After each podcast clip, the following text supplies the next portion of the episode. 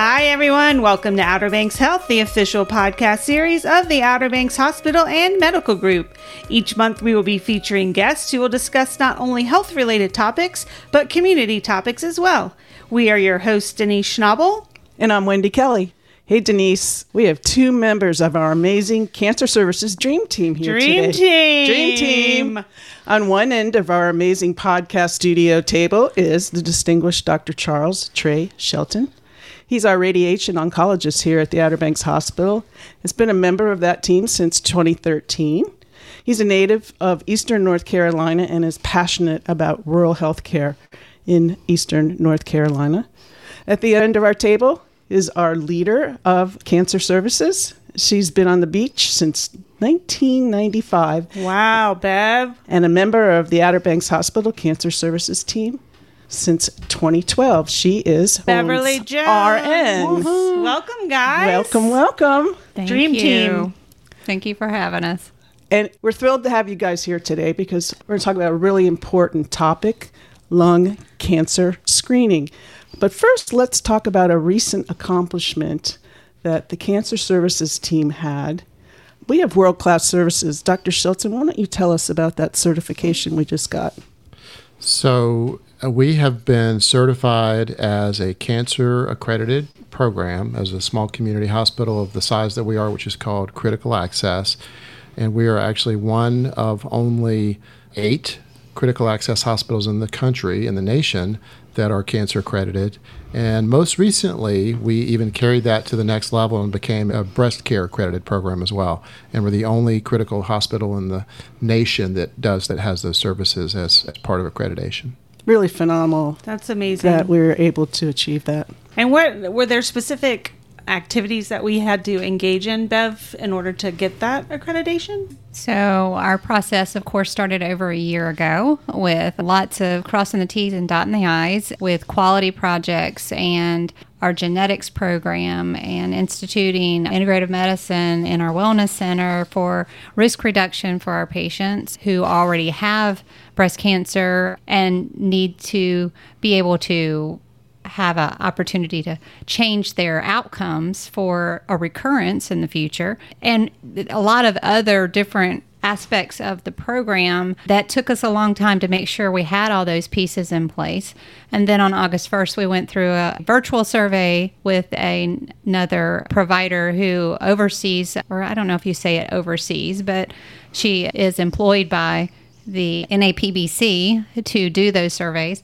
And thankfully, after a, what felt like a grueling day, we were told that we would be fully accredited in for the NAPBC. That's a great, center. great accomplishment. And what it tells the community is that they can trust us with breast cancer care here locally Exactly. in a, you know, 35, 40,000 population. That's just incredible that they don't have to travel to get that care. Okay, so lung cancer screening. Why is it important to check in on your lungs to make sure there is nothing abnormal going on? So I'm going to contrast the two different things that we see in our community. So that we just talked about our breast accreditation. Breast is an example where we do really well. We currently screen probably 80% of women in the population who are appropriate for screening. In contrast to that, we've studied our lung cancer population for many years in the Outer Banks, and we see almost the opposite. So, what we see with lung cancer is the majority of patients come in with late stage cancer, which means it's almost so far gone that it's hard to offer the same strategies for treatment. And we think that a lot of that has to do with the fact that we don't have enough awareness about screening within our community and within our population. And so we screen with low dose CT scans. So, the screening, we kind of think of it like a mammogram for the lungs. In fact, we call it a lungogram. Lungogram. And the lungogram really is a way of every year looking at your lungs internally to see if there's anything that is abnormal. You have to meet criteria for screening, so it is considered appropriate only for people that have smoked, for example, in the past, a certain amount of smoking, or people that are former smokers who meet also certain criteria. So if you were a smoker or are a smoker, you should check in with your lungs. And the way to do it is with the low dose CT scans. We offer them here. Can you tell us, Bev, what the qualifications are for that? Yes, you have to be between the age of 50 and 77. You would normally, of course, be asymptomatic, meaning you don't have any symptoms of possible lung cancer, such as a cough and congestion and that sort of thing. Tobacco smoking history of at least one pack a day, and then be a current smoker or be someone who's quit within the last 15 years. And then, of course, you need an order from your primary care doctor to get that lung low dose CT. So you were talking about how, you know, with mammograms, it's very popular. Like it's a thing, we do it, women do it, men can do it too. Why do you think people are more hesitant to get a lung screen as opposed to a breast screen? You know, I think a lot of it is uh, there's a little bit of a stigma associated with lung cancer, so I think that doesn't help. I think a lot of it is just that this is a new thing, right? So mammograms have been around for, you know, ever since we can remember, for mm-hmm. 40 years mm-hmm. or longer. Lung screening has only been really promoted and shown to have a benefit over about the last gosh, eight years or so. Oh, wow. So in 2014, the U.S. government basically came out with a recommendation after years of studying this that showed that if you screen the appropriate population, you save lives. So since 2014, we have promoted screening, but it just really hasn't taken off. We haven't educated people enough, I think, in the communities. We haven't educated our providers enough to mm-hmm. know that this is available at, at our hospital. And I think if we can do that, I think we'll see those numbers flip. So you mentioned the qualifications, Bev. How does one get signed up for the low dose CT scan? So, of course, you can talk to your primary care provider.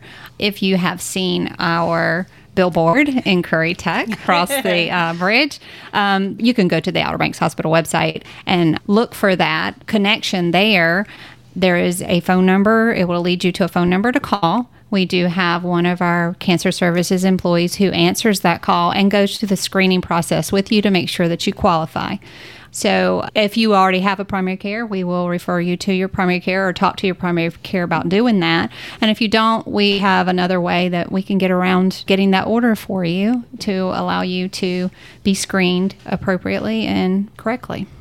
And we'll say it later, but it's tagobh.com forward slash love your lungs. Love your lungs. Love your lungs. Love your lungs. Hashtag.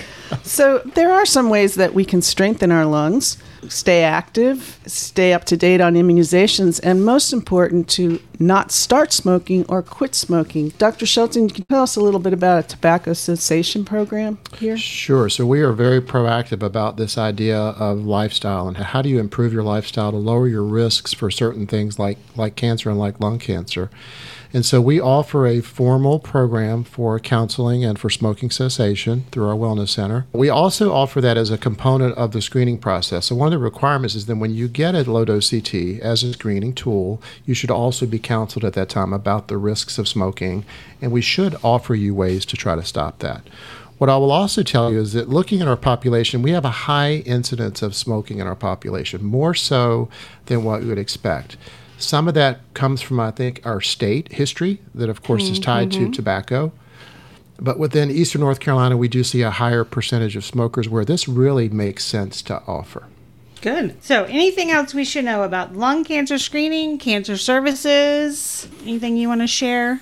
I'd like to say the screening works. You know, we started doing this back in 2014, and the first four patients that we screened, we had one of the screens came back as abnormal and that prompted further workup. And it turned out to be an early stage one lung cancer, which I can't say I've seen since hmm. I had been here at the time.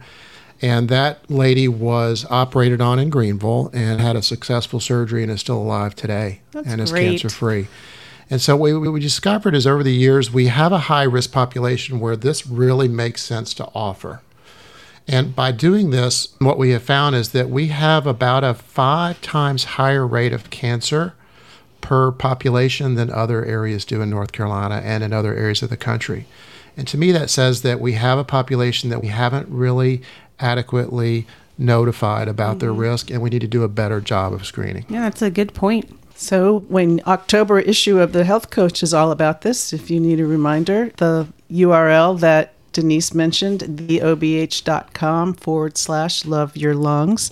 And then, of course, you can always call Cancer Services. What's that phone number? Our main number to our medical oncology office is 252 449 7272. And whoever, of course, answers the phone at that moment can make sure that you are given to the appropriate person to have a conversation. Terrific. All right. Well, one last thing. We would be remiss if we didn't bring it up. The Outer Banks Hospital recently broke ground on a brand new cancer center. I'm sure both of you are thrilled to have this state of the art facility in our community. Tell us about the new building and what are you going to put in it and what's the timeline? Do you want me to start with that one? okay.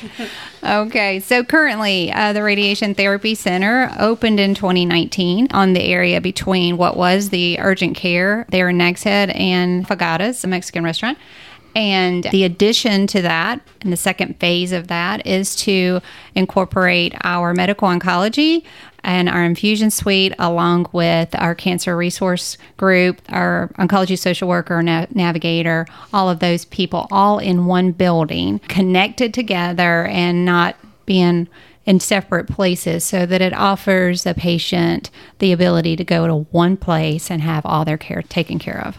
And what about that amazing education suite that's going to be in there? Plans for that? Yes. What are the plans for that?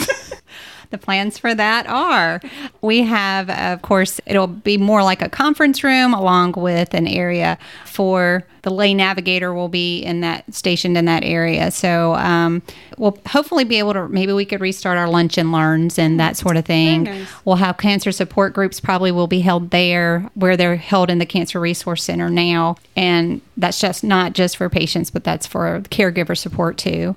And of course, the lay navigator will be right that area. So prosthetics, wigs, that sort of thing, wig fittings will still be available. And it's just going to, it's a nice setup and we're excited. Very excited. And the estimated time, do we have a timeline? So do we know yet? should have a physical structure in place by we're hoping January of 2023. The final product I'm guessing should be in place and open by summer, late summer, early fall of Fall, 2000. yeah. Fall 2023. Yeah, fall right? Mm-hmm. 2023. And of course, we thank all of our donors who have donated graciously to help with that build. We couldn't have done that without them. Very true. Absolutely. We have a very giving community. And I think that shows with us having this type of comprehensive care program in a community of this size. It's going to be amazing. It really Awesome. is. Yeah. Something to be proud of. All right. Well, we thank you guys for coming and chatting with us today. To find out more about lungograms, visit, as we said, theobh.com slash love your lungs. We also have a beautiful billboard in Currituck County if you've seen it. If you've enjoyed this podcast, share it on your social channels. To hear more Outer Banks Health, check out the library at theobh.com slash podcast. This is your host, Denise Schnabel. Stay safe.